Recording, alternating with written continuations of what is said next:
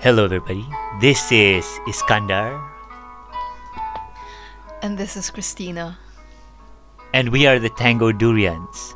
Why are we playing something classical today? Well, you'll find out after the sting.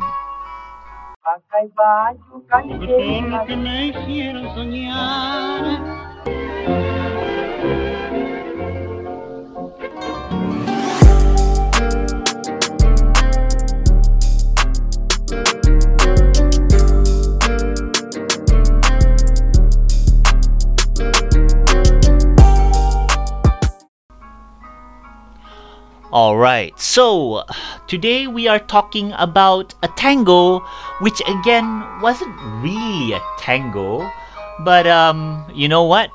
Because it was composed by one of the best pianist composers, we'll allow it. And also, it ended up being a great tango. Alright, so what is the name of this uh, tango, Christina?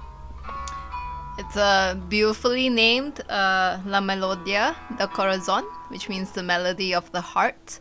And uh, I'm sure plenty of people have heard it. Uh, and if even if you're not so familiar with the uh, with the Chopin version, uh, we're here to tell you today that guess what? You're dancing to classical music.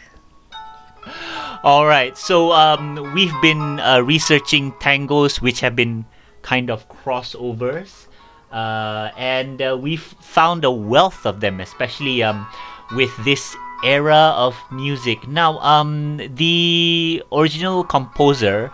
Uh, was uh, Frédéric Chopin, who uh, lived in the 1800s, and uh, he kind of created a school of piano, like a, a school, like school of thinking, not like a school school. Um, but he created this school of thought for piano, which is more um, melodic and express expressive. Which is, hey, guess what? It's right up tango's alley. Um, so, Christina, can you please tell the listeners what is the name of the tango composer that covered this? So we have a couple of versions. Um, the one that I liked, which is closest to the you know the uh, actual Chopin-ish version, would be the one by Edgardo Donato, uh, which is a 1940 version. There's also a 1940 version by Canaro, which I really don't actually like, mainly because it is very choppy and rhythmic. But we'll hear some versions of it uh, for the tango one very shortly as well. All right. Uh, yeah. The thing is with um with Canaro, we find that like, I suppose it's great music, um, in the sense that it is tango tango and it's very very easy to follow for a beginner dancer. But um, eh, the the squareness of the music really doesn't lend itself to exciting dancing. Um, so uh, there's that. I there will be purists who who will disagree with me, but you know what? It's a free world. Okay, so um, right now, what we're gonna do is we are going to play. Um, because we've already heard the classical version um, just now, we're gonna play a little bit of the Donato version. Now, um, the one who sang it, all right, because for me the lyrics are really carrying the meaning of the song, um, and the guy who delivers the lyric, lyrics, lyrics, of course, um, for this version is Romeo Gavioli. Um, for orchestra, um, Edgardo Donato. Um, and this was released in 1940. Whoa! All right, but that being said, it is like 80 years after it was written. I think it was like 1837, right? The- When when it was written For Chopin's version? for Chopin's version, yeah, Oh, 1832. 1832. Okay, so it's 200 years. yes. Uh, have I mentioned that I'm very bad at math? All right. So yes, so sorry. It is 200-ish years. All right. Um that's why I'm an actor. Haha. And all my actor friends are going to kill me. Okay. So, um we will uh, listen to Senor Donato's version. All right, so let's take it away, and um, you know, like we'll dissect the lyrics, and uh, as per usual, all right. If you know what you're dancing to, you're gonna dance it better. So uh, have a listen.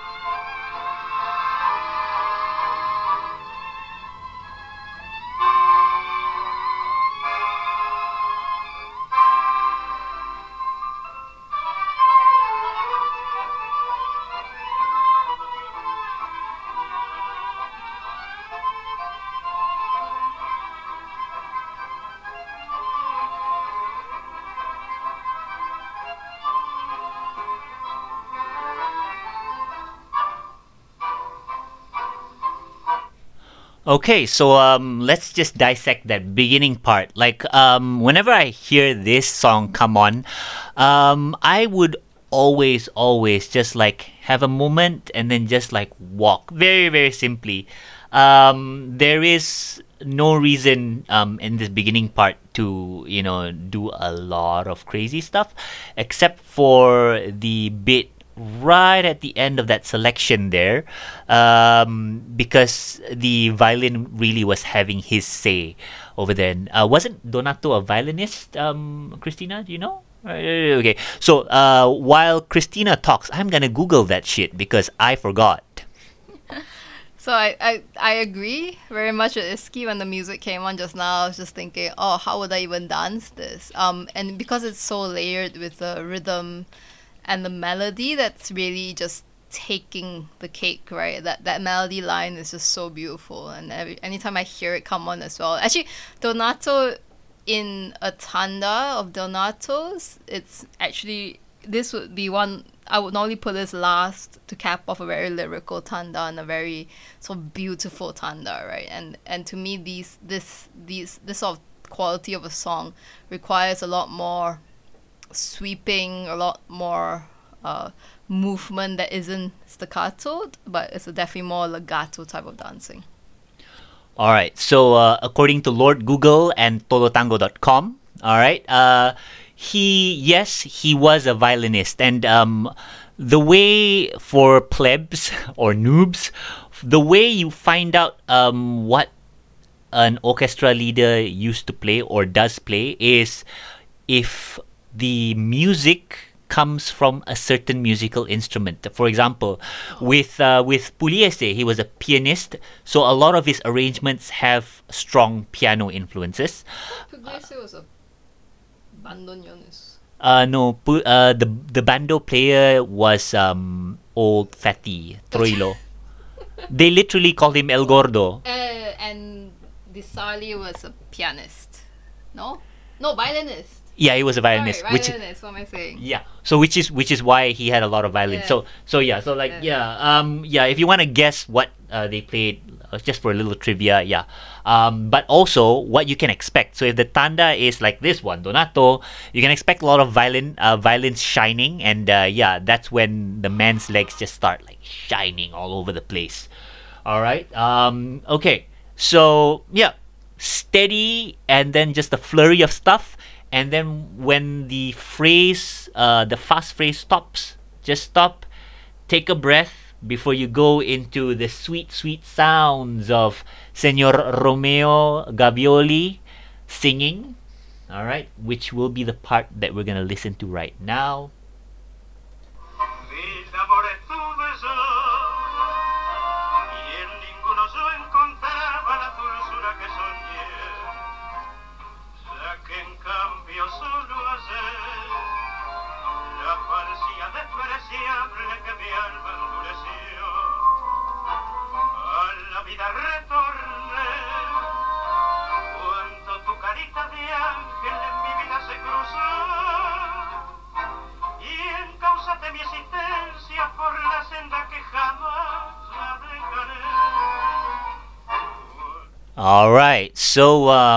let's just take that verse. All right. It's a very long verse. All right. So um, it starts off, Mil amores tuve yo, y en ninguno yo encontraba. All right. What does that mean? Oh, alright. It means I had a thousand loves, and in none of them I found. Brother Playboy, sial. All right. Um, uh, never mind that. That was in Malay. So if you want to look up what I just said, just Google it. All right. Um, so yeah. So he's pretty much the Playboy, having a thousand loves. But this second um part kind of cancels that out. La dulzura que soñé, ya que en cambio solo hallé. What does that mean? So he, in, yeah, in none of them I found the sweetness I dreamed. Instead, I only found. Um, What what did he find? All right. Que mi alma endureció. All right. oh, you missed our line. Yeah, because it starts the second. Ah. Yeah. La falsia? This you, you missed out a line. Oh, oh, did I? Oh, sorry. La falsa despreciable que mi alma endureció. so he only found the contemptible falsehood that hardened my soul. Man, this song's going great right now. It's like your classic tango. It's like all sorts of, ugh, she killed me. All right. Um, a la vida retorné cuando tu carita de ángel. ooh, ooh, I became alive when your angel face. Hey, what's up, angel face? All right. Uh, en mi vida se cruzó y en causate mi existencia. I'm just gonna finish it off. Por la senda que jamás ya dejaré. Your angel face appeared in my life and you guided my existence on the path that I will never abandon. I think we might have found a happy tango song, even though it sounds really sad. Yeah, I think yeah, like uh, he found someone and uh, and uh, he just finds a reason to not kill himself. Yay! All right, so um, he found the reason to live. That's like super nice. I'm I'm glad for this guy. Um, so uh, yeah, this first part, okay, uh, the poetry in itself is just amazing. Um, uh, a la vida retorné uh, cuando tu carita de ángel. So um, in my basic Spanish head, um, to life I return. Um, when your little angel face, carita, like it's it's a diminutive, so you um, so it means like little face. But um, in this case, like carita can also be like a, a, a- way to say cute. Um, so like your cute little face. So it's it's like a huge like multi-layered lasagna of meaning. Um, and uh, this is usually when people love someone or like someone, so they they use this cutesy stuff, very much like Malays and Taiwanese girls. They they, they tend to be so cute. What about you? I'm not sure where this conversation's going. But okay, so this guy has had a thousand loves and uh, he's been hardened by all of them because they have all been terrible for him. But then he comes across this one lady who brings his life back into meaning. Okay, so um, the song. Oh, look, we're coming out of time. okay, uh, we have five more minutes. It's okay. All right, so um, we're just gonna listen um, to the uh, the last part, and then we'll give our takes um, without really translating. But like the first bit when we translate you really get the picture it doesn't really stray far from from that and it's surprising because a lot of tango is all about like heartbreak or like when we did El Joron it was like someone being like a super player. All right so um let's kind of listen to the rest of it um but know that it's all happy happy. All right um here we go